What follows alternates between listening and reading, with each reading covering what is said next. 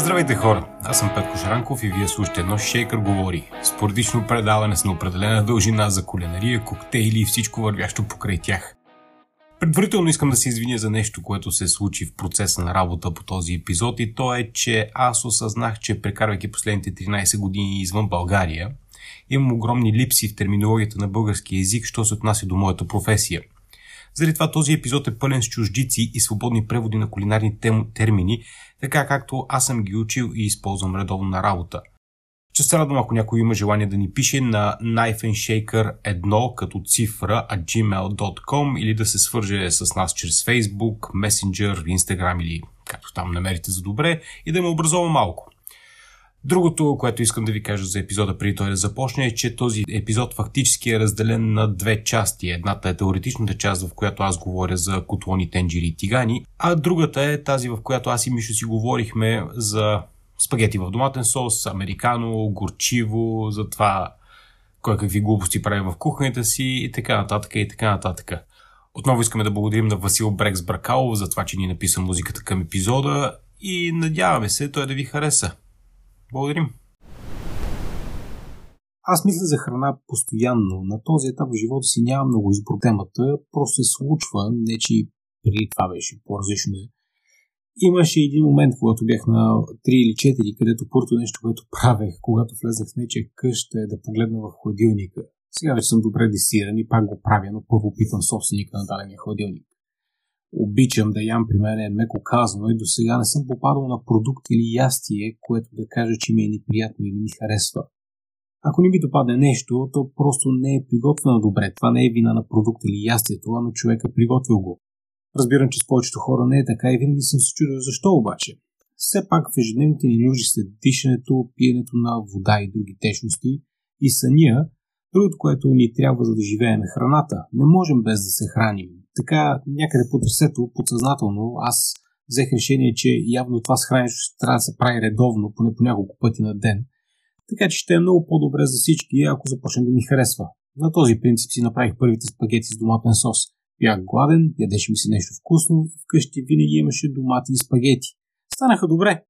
Накрая на епизода аз и Михаил си говорим малко по темата и ще ви разкажем за тази класическа итало-американска рецепта, Главно защото е това, към което и двамата прибягваме, когато сме притиснати за време вкъщи и трябва да сготвим нещо набързо, както и ще ви представим една напитка за изостряне на апетита преди това. Преди това обаче ще продължим темата за кулинарната екипировка, която подкарахме в първия епизод. И какво е добре да имаме от дома, ако не сте слушали предишния епизод, ставаше въпрос за ножове, дъски за рязани и рендета. А днес ще разгледаме малко по-обстойно котлоните, тенджерите и тиганите, за това как работят, как да ги използваме малко по-пълноценно, техните разновидности, за какво, какво се използва всеки от тях и какво търсим в един добър котлон тиган или тенджера. Сега, да сме наясно. Не очаквам някой от вас да хукне да си подмени котлоните и кухненското оборудване след този епизод. Но е полезно да знаем малко повече за най-използваните устройства в домашната и професионална кухня. Ако не е за нищо, то поне когато дойде времето да си купуваме нови, да знаем какво да търсим. Сега, котлоните. Историята на котлоните е до голяма част историята на еволюцията на готвенето и си заслужава да се знае.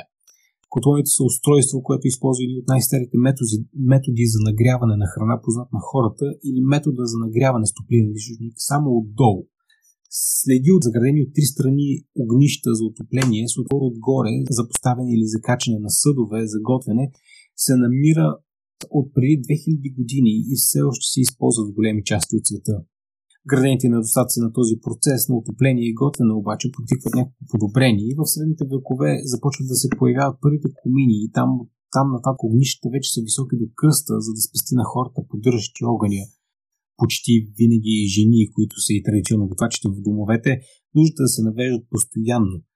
От 16 век нататък започват опитите за подобряване на тяхната ефективност и първите затворени огнища с метални плочи отгоре започват да се появяват и следователно безвъзмезно променят дизайна на всичката кухненска екипировка.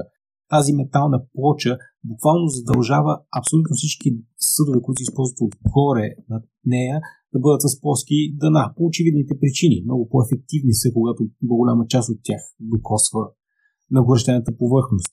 Края на 18 век сир Бенджамин Томсън, граф Ръмфорд, разработва редица подобрения към комините, огнищата и индустриалните фурни и някъде в процеса за първ път измисля готварската печка на твърдо гориво, направено от тухли.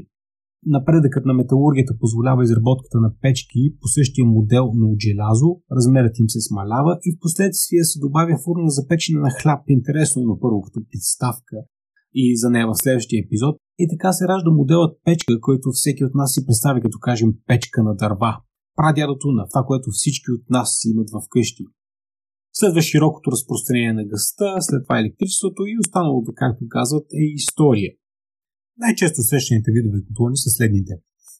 Газови. Доскоро господари на професионалните кухни, сега вече все повече и повече индукционни котлони започват да се използват в професионалните кухни.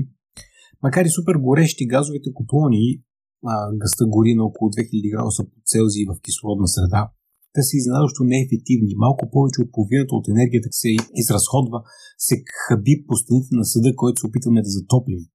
Но за сметка на това са лесни за контролиране, регулирането на температурата става мигновенно, просто завъртане на копче и особено полезно за така, редовна употреба става на око. Винаги можеш да видиш колко ти е голям пламък на един газов котлон.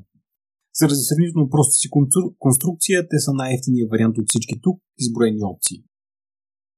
Електрическите котлони, първоначално прости метални нагреватели, през които тече електричество, към края на 70-те години стъкло-керамичните плочи започват да се налагат като най-използвани в домашните кухни, Причината е, че стъкло-керамиката е лош проводник и температурата се концентрира върху повърхността, върху която готвим, която е направена от малко по-различен материал, който следователно е много по-добър проводник. Такива котлони имам аз вкъщи. Нещо, което трябва да се има предвид, когато се използват те, е, че когато завъртите копчето или натиснете бутона или за да намалите температурата, това не става мигновенно, както при гъста. Първо, материал, от който е направена плочета, остава горещ сравнително дълго време, подпомага от горещия съд над него и второ, количеството топлина, което излъчва нагревателя не се променя, но интервалите, през които минава електричеството през него, стават по-редки и той отново нагрява със същата температура, но с по-големи паузи между различните периоди на нагряване. Или по-често следователно, ако сте го увеличили. Тези котлони буквално пулсират в зависимост от степента, на която са сложени. За сметка на това са доста по-ефективни и губят само една трета от енергията, която им е необходима. Индукционните котлони са последната вълна в развитието на тази а, антична технология. Силно ефективни са, губят само една пета от енергията, която изискват. Промяната на температурата става мигновенно, поне на добрите от тях. Но за разлика от последните два вида, те имат нужда от съдове за готвене, чието дъно е направено от магнитно активни материали, като стомана и желязо, или специална приставка, направена за посуда от другите материали, като алуминий и мед. Добрите такива котлони струват около 200 лева, а лошите просто не си заслужават.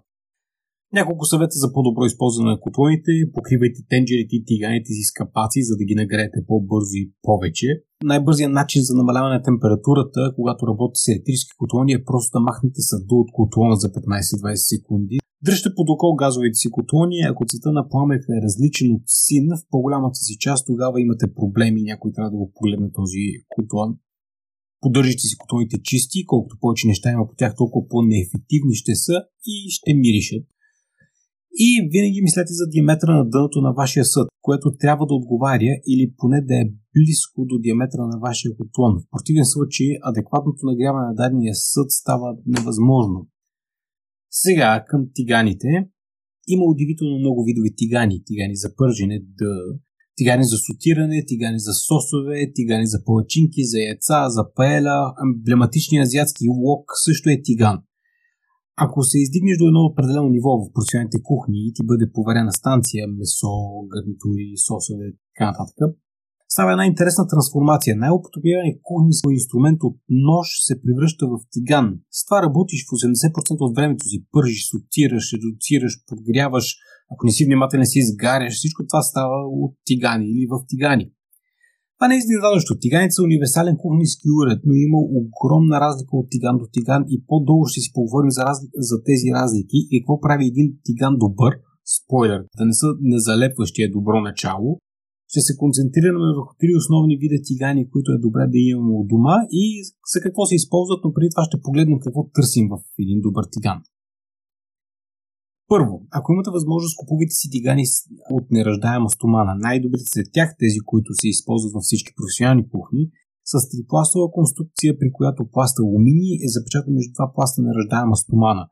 Тези тигани са прекрасни за, в, за вкъщи, а, варират от, от различни размери и са най-доброто нещо, което може да си купите като професионална екипировка. Огромно удоволствие да се работи с един добър такъв тиган. С малко поддръжка също така, това са тигани до живот.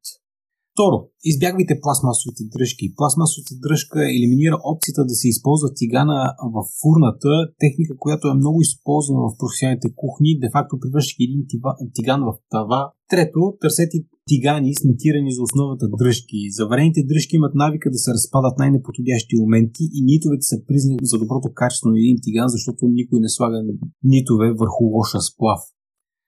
Първият задължителен тиган, който трябва да имате и най-вероятно вече имате в дома си е тигана за пържене. Колкото и очевидно да звучи, основното нещо, за което използваме този тип тигани е пърженето или по-точно плиткото пържене. Пърженето в тиган е процес, при който в малко мазнина се приготвят парчета месо, зеленчуци или други продукти, за разлика от дълбокото пържене, където парчета са напълно покрити от мазнината, в която се пържат и става също така на по-висока температура наричаме тиган за пържене, тиган с страни, които се разширяват от дъното към края, следователно чието диаметър в основата е по-малко от диаметъра в края на страните им. Ако трябва да имате един добър тиган в кухнята си, това е един добър тиган за пържене. Тигани за сотиране. Сотирането, идващо от френското соте, подскачащи, подмятане или подхвърляне, е метод за готвене, който използва сравнително малко мазнина, за да сготви продукти, които биват редовно бъркани, подмятани или подхвърляни. Тиган за сотиране е тиган с прави стени, високи не повече от 10 см, чието диаметър в основата си е същия като в края. Тази конструкция ги прави логично значително по-тежки от тиганите за пържене, по-голямо дъно, значи повече площ, водеща към повече материал и следователно повече тежест и иронично и особено объркващо, не толкова добри за сотиране, колкото тиганите за пържене, чието наклонени страни и по-леко тегло позволява това движение, с което всеки тук, що излюпил си го това, че обича да се фука. Знаете какво има преди това движение, което остава повечинки по тавана. Предимствата на тиганите за сотиране пред тиганите за пържен са няколко обаче и всички са свързани с дизайна на техните страни.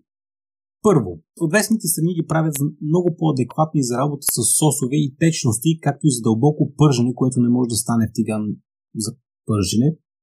Второ, те просто побират повече. Един 12-инчов, около 30 см тиган за сотиране ще има 12-инчово дъно, докато един 12-инчов тиган за пържене ще има 10-инчово дъно. И трето, капаците прилягат много по-добре на тиганите за сотиране, отколкото на тиганите за пържене, което ги прави идеални за задушаване на продукти. Последно ще разгледаме тиганите за сосове, които са тигани, които имат високи страни и сравнително дълга дръжка. Те са един така малко странен хибрид между тенджера и тиган и както името им подсказва, те са тигани, чието дизайн ги прави тясно специализирани да работят с течности. Високите им стени помагат при нагряването на течностите, като ги нагряват от всякъде и тъй като са сравнително тесни, забавят процеса на изпарение, който не винаги е желан. Както казах по-горе, ако трябваше да имам само един тиган вкъщи, боже опази, той ще да е един добър стоманен тиган за пържене. Всичко останало е бонус. След като обърнахме внимание на трите основни видове тигани, малко съвети за това как да ги използваме. Ако в рецепта пише, че един тиган трябва да се нагрее до много висока температура, тогава просто поставете тиган директно върху котлона си без мазнина. Сух тиган се нагрява много повече, отколкото тиган с мазнина в него. Това работи само с туманени или железни тигани обаче. В никакъв случай не го правете с тефлонов тиган. Не дайте да потапите горещ тиган в студена вода, колкото и да е задоволяващ този момент, в който водата удря удивително горещия метал и започва да се изпарява списък. Температурният шок рано или късно ще ги изкриви, много по-добре е да го оставите някъде на да изтине преди да накиснете. Ако искате да се научите на това прословото движение, тогава вземете тигана си и служете дестина фъстъка, грахчета или бобчета и се упражнявате. Заредете с малко търпение и започвате да мятате. След стотния път ще стане. Ако сте следвали и съветите ми по-горе, когато сте си избирали тогава, тогава спокойно може да го използвате като мини тава в фурната си и следователно да си спестите малко миене. Един 12-инчов тиган за сотиране, 1 см отново, спокойно може да бъде използван като тава за едно 4 членно семейство. Вкъщи редовно се готвят неща просто в един голям тиган. И последно, при тиганите получаваш това, за което си плащаш. Един комплект от 10 тигана плюс тенджера за 60 лева може да изглежда особено привлекателен до момента, в който не го положиш вкъщи, не го запаковаш, не разбереш, че са толкова тънки, че губят температурата моментално в момента, в който го махнете от котлона и следователно я разпределят неравномерно и половината ви който искате да сотирате е изгорял, а другата половина е суров. Ако имате възможност, инвестирайте в няколко добри тигана. Ще ви направят кулинарен живот много по-приятен. Бонус думи за тефлона и незалепващите тигани. Те са прекрасни за много неща, палачинки, яйца и деликатни продукти от всякакъв аспект, но един неръждаем стоманен тиган е много по-практичен. Стоманата може да се нагрява до много по-висока температура и следователно да придаде много по-добър загар и са в пъти по-добри в това да произвеждат така наречения на френски фонд – или тези кафевички остатъци, които са като вкусови бомбички и са основата на голяма част от всички добри сосове в класическата кухня. Един добър тиган от неръждаема стомана ще ви изкара до живот. Един с незалепщо покритие ще заприлича на нещо с лоша форма на екзема след година употреба и ще е тотално безполезен. Това е момента, в който просто трябва да си купите нов. Също така има и все още доста въпроси за това колко политетрафлоротилена, полимерът от който са направени тефоновите покрития, влияе на здравето ни. Вкъщи аз имам само един тефонов тиган, който използвам за омлети и нищо друго. Толкова по тази тема. Последно, сега накратко за тенджерите. Тенджерите са съдове за готвене, които са предназначени за работа единствено и само с течности и работят по абсолютно същия начин, като тиганите за сосове, но просто с по-голям капацитет. За вкъщи ни ви трябва тенджера по-голям от 5 литра. Всичко над това за мен спада към категория малки казани. Много от правилата, които въжат за диганите, въжат по същия начин и за тенджерите. Искате добро, тежко дъно, което да не изтине мигновено в момента, в който махнете тенджерата от котлона. Искате нитирани дръжки, за да не се разпадна докато пренасите пълна тенджера на дясно. Издължително искате тенджерата ви да има капак. Може да е очевидно, но една 5-литрова тенджера с капак ще кипва течности осезаемо по-бързо от една без капак. От неизвестно време на продавачите на професионално кухненско оборудване да осъзнаят същия този факт, но когато го осъзнаха, започнаха да продават тенджерите и капаците за тях отделно на почти еднаква цена. Готвачите от наша страна, бидейки креативното племе, което сме, сметнахме това за коштунство и в знак на протест започнахме да слагаме стреч фолио над казаните си, имитирайки капаци. Това вкъщи аз понякога имитирам с чинии. Не е удобно и почти ви гарантира изгаряне, но върши работа. Моля ви, гледайте тенджерите ви да има капак. Единственото друго, което искам да ви кажа за тенджерите е, че никога не трябва да ги пълните повече от две трети от капацитета им. Всичко добавено в тях ще дигне нивото на течността и при нагряването повечето течности увеличават обема си. Няма нищо по-ядосващо от това да ви прикипи водата за спагети. Като стана въпрос за спагети, сега ще променим формата и аз и Михаил ще си поговорим за това какво е най-добрата рецепта, която може да се направи за по-малко от час. Ей така, като си се пребрал от работа и някой те попита какво ще вечеряме и ти поглеждаш бутилката към пари въгъла и изведнъж Франк Синатър започва да пее. Как си, Мишо? Страхотно съм и много се радвам, че спомена бутилката кампания и уважавам всеки един човек, който държи една бутилка от това червено съкровище в къщи. Смятам, че кампани е една от съставките на един от най-добрите коктейли, които можеш да пинеш и също така е една страхотна оперативна напитка. За хората, които не знаят, оперативните напитки датират някъде от началото на 19 век и са създадени в Америка.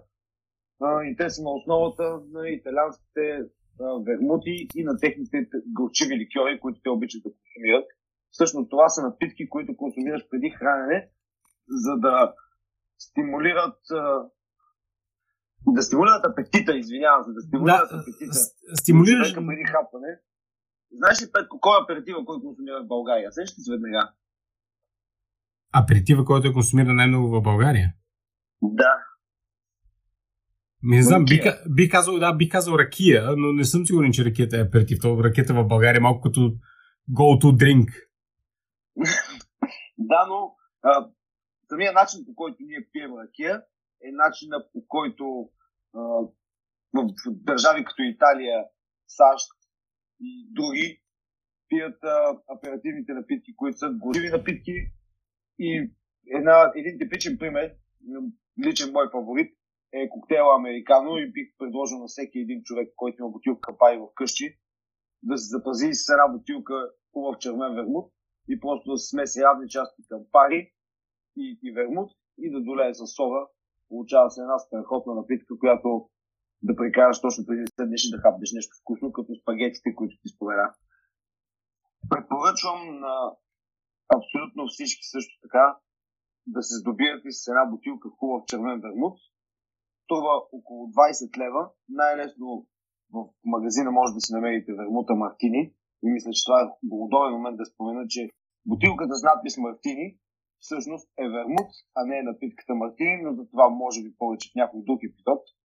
А, имаме ли червен вермут и бутилка кампари, всъщност можем да си направим една страхотна напитка като американо, която консумираме като аператив преди основното ястие. Но не съм сигурен дали американо точно е нашия хотел за в момента, Петко. Би ли ми казал по-скоро каква паста ще готвиш? Така, сега, това, което искам да, да покажа на хората да сготвят да е италянско-американските спагети с маринара сос или просто спагети с червен сос. Спагети с червен сос не трябва да се бърка с класическа италианска кухня. Те, нямат, те имат толкова общо с класическата италианска кухня, колкото а, българската мусака има общо с гръцката мусака. Получават се много прости спагети за по-малко от 40 минути и понякога имаш времето да прекараш няколко часа, гледайки как някакъв сос каркори в а, тенджерата, за да може да се концентрира и да стигне до нивата, а понякога просто ти трябва нещо за 40 минути. Това е такъв тип рецепта. Много малко коктейли се вързват добре с силно доматини рецепти. Няма много неща, които да можеш да направиш с, с толкова така наситени вкусове. Има ли нещо, за което се сещаш, Мишо? Аз с подобни спагети вкъщи предпочитам всъщност да консумирам, може би, чаша вино. И то може би някакво силно вино, което да ми затвърди, да ми помогне да уплътни напълно вкуса в устата. Но това, което ти казваш като идея за спагети, всъщност смятам, че много добре ще си партнира с, споменатото от мен американо, тъй като отново отивам в италянската част и американската, тъй като оперативните напитки и оператива като а, действие тръгват някъде в началото на 19 век от САЩ и отново преплитаме на нали, американската и италианската култура. Така че смятам, че двете, двете рецепти, които имаме двамата в главите, ще се комбинират много добре и ще е нещо, което ще хората, които ни слушат, ще могат да ползват вкъщи и да изпитат страхотно задоволство. Смятам, че а, това, което ние се опитваме да представим на хората в момента, не е точно това, което Ноши Шейкър се опитва да представя в а, доста от така различни евенти, които сме правили. Тук става въпрос за хора, които се прибират от вкъщи от тежък работен ден, изкарал си а, 8 или 9 часа и просто като човек, който поддържа, що го да чита в бар, трябва да имаш кампари. И като човек, който поддържа, що го да чита в долап или килер, трябва да имаш лук, чесън и домати, или, домати, или доматини консерви. Винаги можеш да сготвиш нещо на семейството. Да, винаги, винаги можеш да сготвиш нещо на семейството си. Тук става въпрос за, за една култура, която да. се опитваме да предадем, нали? защото когато се прибереш вкъщи и когато партньорът ти или смисъл, трябва да нахраниш семейството си за по-малко от един час, това е прекрасна рецепта, а напитката е нещо, което просто е вкарва в атмосферата на цялото нещо, защото няма по а, клиширано нещо от спагети в доматен сос. Просто си го представи. И това е comfort food, който ни се представя в а, абсолютно всякакъв вид медия, независимо дали са филми или книги или така нататък, които гледаш в последните 100 години. Това е американска кухня до мозъка на костите си. И коктейла се казва американо по дяволите. Абсолютно съм съгласен с теб. Мен супер често ми се случва да седя вкъщи и да искам да хапна нещо, да нямам много време. И буквално бъркам в шкафа с спагетите, вадя доматената консерва и оттам нататък просто си отваряш въображението. И задължително за мен да изготвиш нещо такова, ти трябва лук и чесън италианската кухня, както и българската, без лук, нищо не готвим. Някой, да, някой на времето ми каза, че цивилизацията се гради там, където растат маслини и чесън. И аз не, не смятам, че е много вярно. Там, където има маслини и чесън, има цивилизация. Точка. Та, смисъл, буквално. Та, да, то, точно това се опитваме да представим на хората в този момент. Слушам те. Интересното, интересното също така при Американо е, че е коктейл, който всъщност чрез третата му съставка, която все още не съм споменал, това е газираната вода или солата, а, чрез нея всъщност може да разводниш напитката си колкото на теб ти е комфортно. Тъй като има хора, които обичат да има просто а, сплаш сода, което е нали, буквално да обърнеш бутилката и да я върнеш обратно. да добавиш 20-30 мл, или може да я направиш като една дълга напитка в високата бармани да наричаме колинс чаша, това е просто чаша за вода. Вкъщи да я напълниш с лед, да сложиш равни части от кампарито и, вер... и червения вермут и долей с колкото искаш сода на теб, колкото ти е готвено, леко разбъркай, сложи си едно портокало резенче вътре, чак ми се допи. да, да, да, и да ме ми се допи. Аз смятам, че е много готово. Поради просто че не е като да си щипиш един скотч след като си се прибрал. Не те удря по същия начин. Тонизирате заради, горчив... заради горчивостта и заради киселеността, която е в кампарито. И на всичко отгоре газираната вода. Най това са шибани балончета в вода. В смисъл, кой пора те харесва шибани балончета в вода? Тук, що между трябваше да леп, трябва... Сега, сега, защо? Ако това го оставим, трябва да лепнем експлисит на подкаст. Пазих се много внимателно, пазих се много заради шибани. Пазих се много внимателно първия епизод да не кажа нищо такова, за да не лепваме експлисит, ама сега беше лепнем експлисит. Ей, да, беше неизбежно. Да. Аз, аз, не знам, аз, аз не знам дали хората са очаквали чист подкаст от нас двамата. Не мисля, че някой някога го очаква, да. но се Е, толкова издържа. Един епизод, из... да, един епизод издържа. Толкова издържа. Един епизод издържа. да.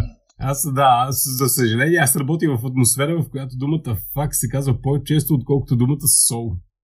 Да. Да. Да, та, та смятам, че, да, та, та смятам, та смятам, че е прекрасна напитка за, за като се превереш в къщи, защото не е силно алкохолна, тонизираща е, буквално е тонизираща. Това са тонизиращи напитки. Вчера изпих 6 американота в бара, защото също така и нещо което пиеш нещо супер вкусно и в същия момент, както ти казваш, тонизирате и не те напива толкова, защото когато аз, аз обичам да си пия американци с повече сода, по-разводнено, и когато го пиеш, може да му се наслаждаваш по-дълго време и отива в графата Low ABV, ниско алкохол. Колко, да, колко, колко всъщност, аз мисля при едно, нали, 30 на 30 кампари червен вермут и 100, и 100 мл сода, колко отива алкохол, алкохолния процент в едно, в едно американо? Никога не съм го изчислявал, но имайки преди, че кампанието е с 30% алкохолно съдържание, а по-голямата част от вермутите са с между 18 и 24, при това не смятам, че отиваме някъде на около 10 на максимум 15%. Вино. Може да изпиеш няколко чаши така, да, може да изпиеш няколко чаши такива без абсолютно никакви проблеми. Да, да, прекрасно. Еми да, това е, това е, това е което искаме. А, прекрасното при американото, според мен, и смисъл, защото аз съм любител на кампарито, в смисъл, аз и, аз и двамата с тебе, да речем, може си легнем с една бутилка и сме много щастливи. А, аз съм любител на горчивия вкус и макар, че на, не всеки приляга, хората трябва да осъзнат, че горчивия вкус е нещо, за което, към което привикваш. По принцип, горчивите неща в еволюционна гледна точка не са ни особено приятни. Не сме израснали като с това да търсим горчиво. Горчивостта, ако започнеш да харесваш горчиво, това значи, че а, толкова ти е отворена главата за различни нови вкусове, толкова ти е отворено нетето, че започваш да се наслаждаваш на това, което на теория трябва да ти е неприятно. Разбираш ли ме какво имам, искам да кажа? Аз по принцип казвам винаги, че горчивото е вкус, който се възпитава. Mm-hmm. Това, което ти спомена, едно време в праисторически години, когато Горчивото не е признак за нещо добро, да. По принцип не е признак за нещо да. добро. Трябва да се тренираш ако на горчиво. Захапеш нещо, ако захапеш нещо сурово и то е горчиво, обикновено е отровно и според мен това е сигнал към мозък ти бягай. Да, да, не, това, е, това, е напълно, да, това е напълно естествен процес. Това е напълно естествен процес. Това е било така преди толкова много години, че се е запечатало в съзнанието и ние продължаваме да го възприемаме без дори да е, тази част, да, в смисъл, тази гущерата част на мозъка ти човек все още реагира по същия начин към горчивото, но а, интелигентната част на мозъка ти, в смисъл, тази част на мозъката, която е довлачила в някой бар и, ти, и си е поискала негрони или американо, защото практически американото е, е смисъл основата на едно негрони, може би. Много си прав, просто а, един ден Лорд Негрони влиза в... А, Има Лорд Негрони. Да, точно. Само секунда. Да, да, смисъл. Да кажа името на бар. Кафе Касони се казва бармана. Вира на граф Негрони. Всъщност по-силно американо и вместо познатата сода Добавя джин. Прима фасолата и му добавя джин. Естествено. Е, естествено, че така ще направи. А, не знаех, между другото. Това е много яка тривия. Това вече е класа. Американската, американската тенденция за коктейли вече е навлезнала в Италия, тъй като американците изключително много харесват напитките, които италианците правят да пият. И всъщност американците показват на италианците как да смесват как да смесват напитките и те почват да смесват и по този начин почват да се раждат аз мятам, да, аз, мятам, аз мятам, че да, италянците просто представят концепция за горчивките на американците. И американците просто взимат тази концепция и просто тръгват да бягат с 100 км в час човек и резултатът на лице. Да, те преди това са използвали само битери и горчивки, които са можели да се вземат от аптеките, защото не са правили такъв тип алкохоли. Страната на тази листа правим бърбан. Е, а има, това правим. да, да. Общо е такъв е бил докато вариш спагети, според мен е идеалният момент да бъркнеш в шкафа с алкохолчето и да си вземеш бутилката с кампари и бутилката червен вермут и за да направиш едно класическо американо вкъщи, не трябва нищо повече от това да имаш един портокал и газирана вода. Независимо каквото и да, да вие желаете, използвате нея. Аз ви препоръчвам да използвате фелистека, тъй като в момента това е най-добрата газирана вода на пазара в България на най-разумна цена. За да подготвим напитката в висока чаша, напълнена предварително за след, смесваме равни части от кампарито и вермута и след това доливаме с желаното количество сода. Тук изцяло по ваш вкус може да решите колко искате да разводите самата напитка.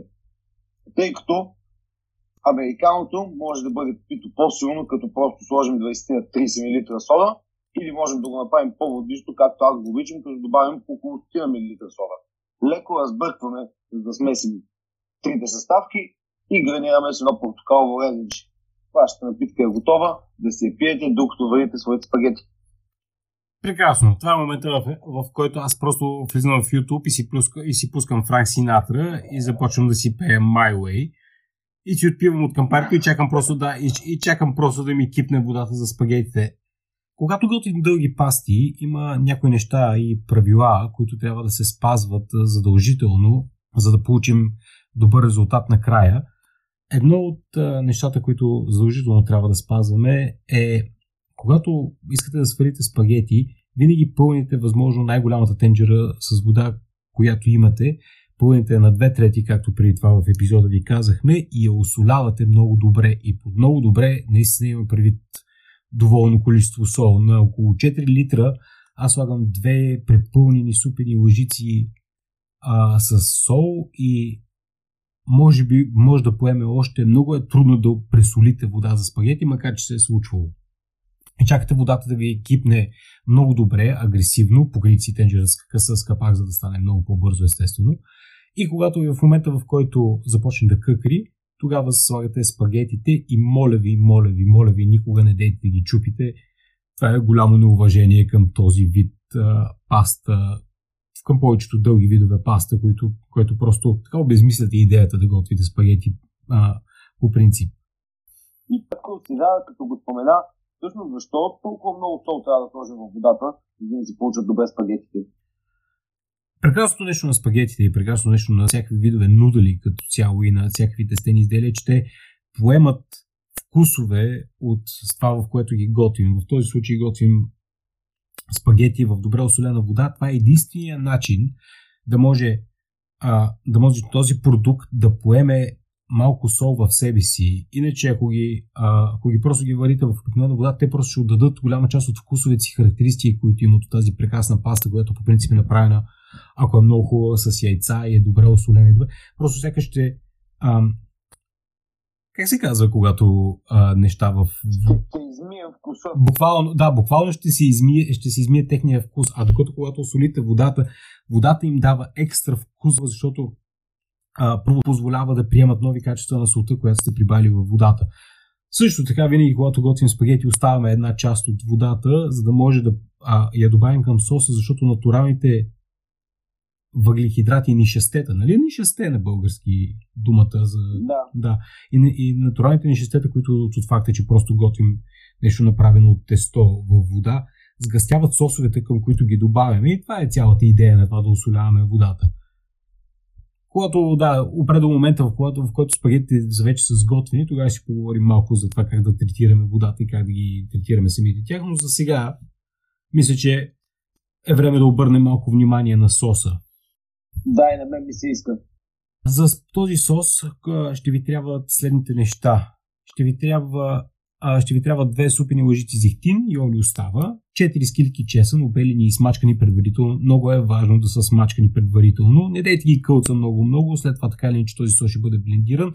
Ако нямате блендер обаче, сега е момента да ги, да ги накълцате или не знам, в България на времето имаше един такива инструмент, който беше само хаванче за чесън. Все още използва ли се това като...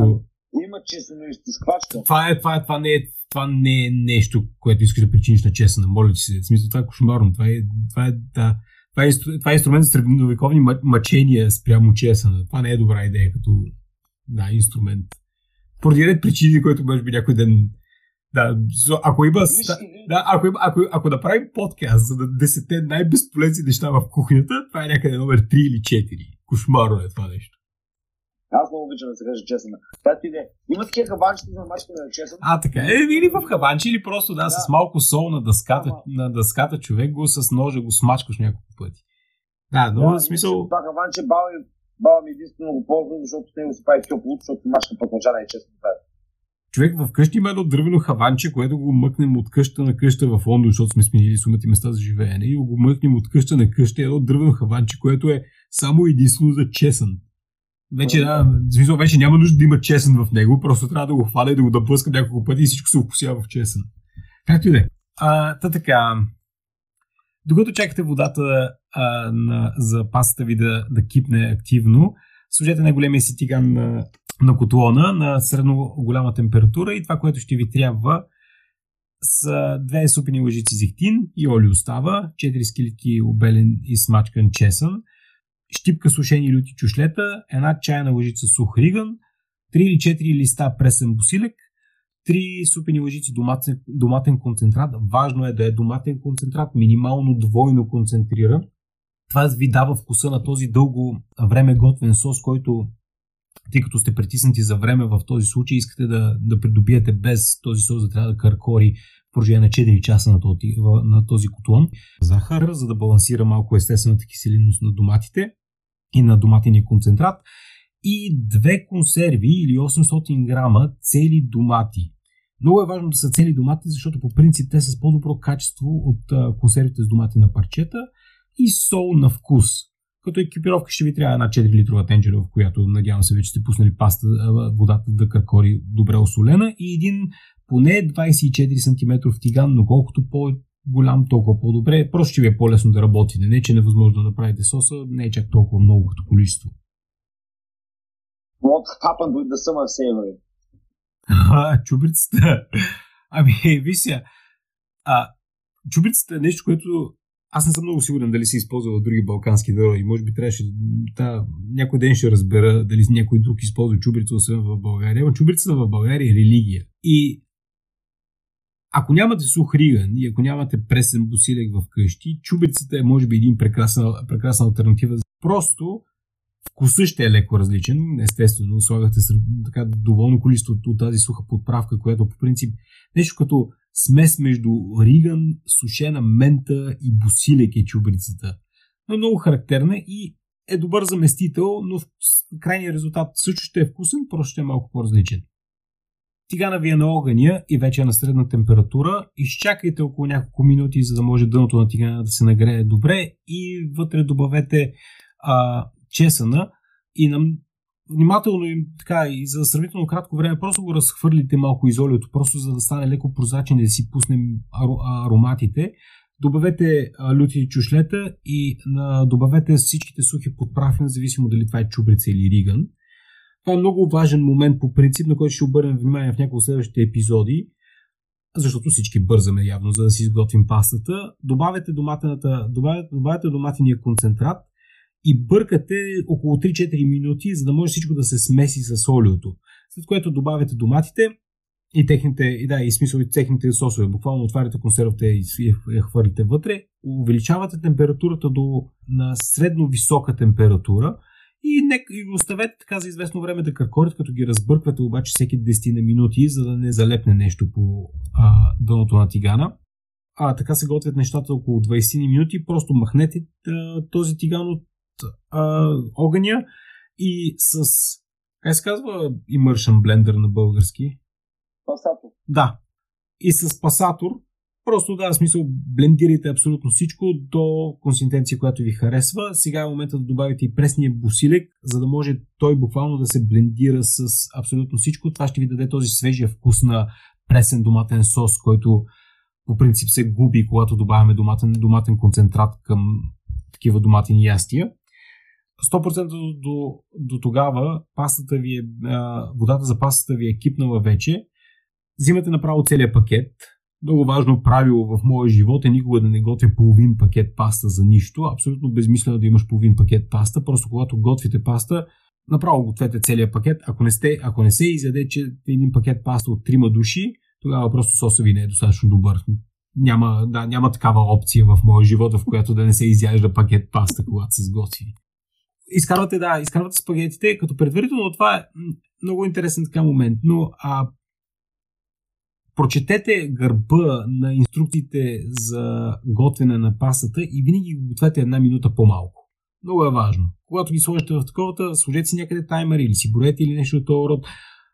Моля ви, не хвърляте паста по плочките, това е безмислено. И когато просто, да, си... Аз искам да те попитам, а, как си отваряш пастата? Е, като, като, като варвари, естествено, смисъл взимам пакета и го блъскам в плота. да, трябва да се знае, че се готви паста вкъщи, всички подскачат за една секунда, естествено. да. Като, да, като, като, като, като, като див балканец човек. Смисъл. А, най-яко, най-яко е като хванеш два пакета в двете ръце. Тогава вече, да, тогава вече е момента. да, да, наистина, да, Гергала ме мрази за това, между другото слагам.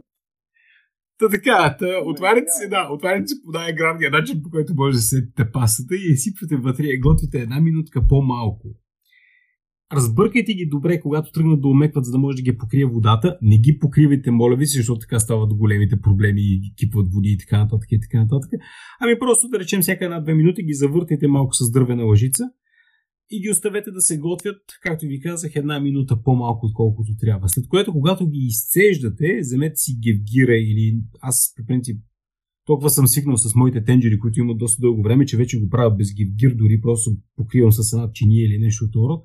Внимателно си а, изхвърлете водата от пастата и оставете малко. Не ги оставите в гивгира много дълго време, ако сте използвате гивгир. Просто, в смисъл, буквално в момента, в който е изцедена пастата, хванете ги и ги сложете отгоре да се изцежда върху тенджерата. Тази вода, която капа от тях, тази вода е злато, буквално. Това е нещо, което ще ви даде плътност на соса и ще помогне за слепването на соса и на спагетите заедно и така ще им даде екстра вкус. Оставете ги така за една-две минутки завъртете ги обратно в тенджерата, вземете соса, който е от тигана и буквално го излейте в тенджерата и веднага преместете тенджерата върху същия тиган, в кой, върху същия котлон, върху който, от който се взели тигана и го спрете. Няма нужда от повече почти готвене.